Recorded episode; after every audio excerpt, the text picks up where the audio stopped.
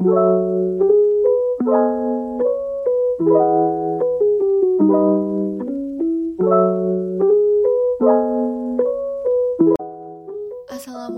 warahmatullahi wabarakatuh. Selamat datang di podcast edukasi. Kembali lagi bersama saya Devira Alia Rahma.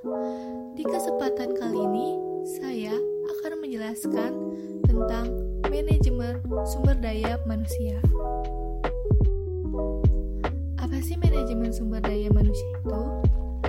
Menurut Hussein Umar, manajemen sumber daya manusia merupakan bagian dari manajemen keorganisasian yang memfokuskan diri pada unsur sumber daya manusia yang bertugas untuk mengelola unsur manusia secara baik agar diperoleh tenaga kerja yang puas akan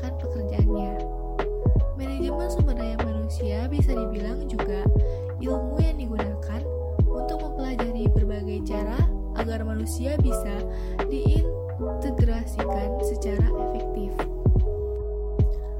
Apakah manajemen sumber daya manusia sangat penting bagi perusahaan?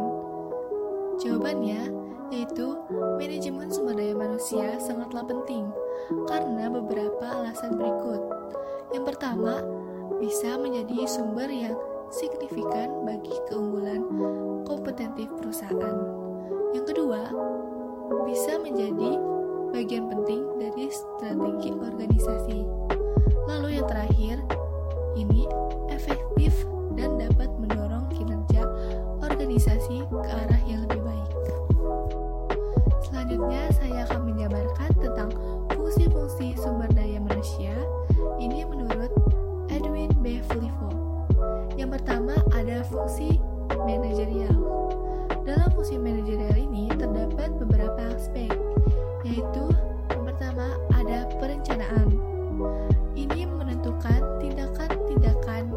akan dilaksanakan yang berkaitan dengan sumber daya manusia untuk mencapai tujuan organisasi.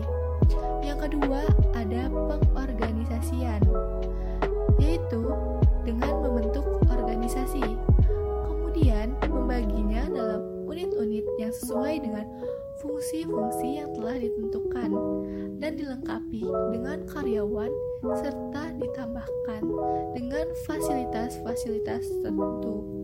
Lalu, ada pengarahan, yaitu dengan memberi petunjuk dan mengajak karyawan agar mereka memiliki kemampuan secara sadar untuk melaksanakan pekerjaan sesuai dengan yang telah ditentukan oleh perusahaan. Dan yang terakhir itu ada pengendalian. Ini dengan cara melihat, mengamati, dan menilai tindakan dan pekerjaan individu. Selain fungsi manajerial, terdapat fungsi teknis dalam manajemen sumber daya manusia. Fungsi teknis ini meliputi yang pertama, ada pengadaan. Ini merupakan fungsi operasional yang mengatur tentang bagaimana memperoleh jumlah dan jenis karyawan yang tepat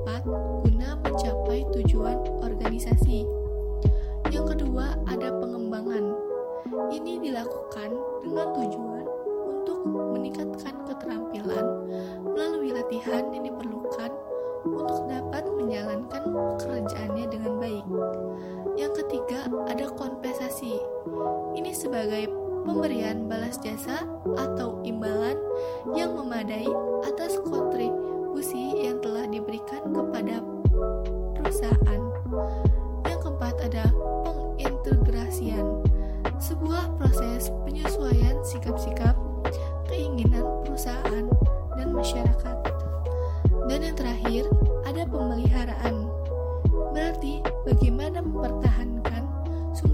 manusia yang telah ada agar aktivitas dari organisasi tersebut berlangsung.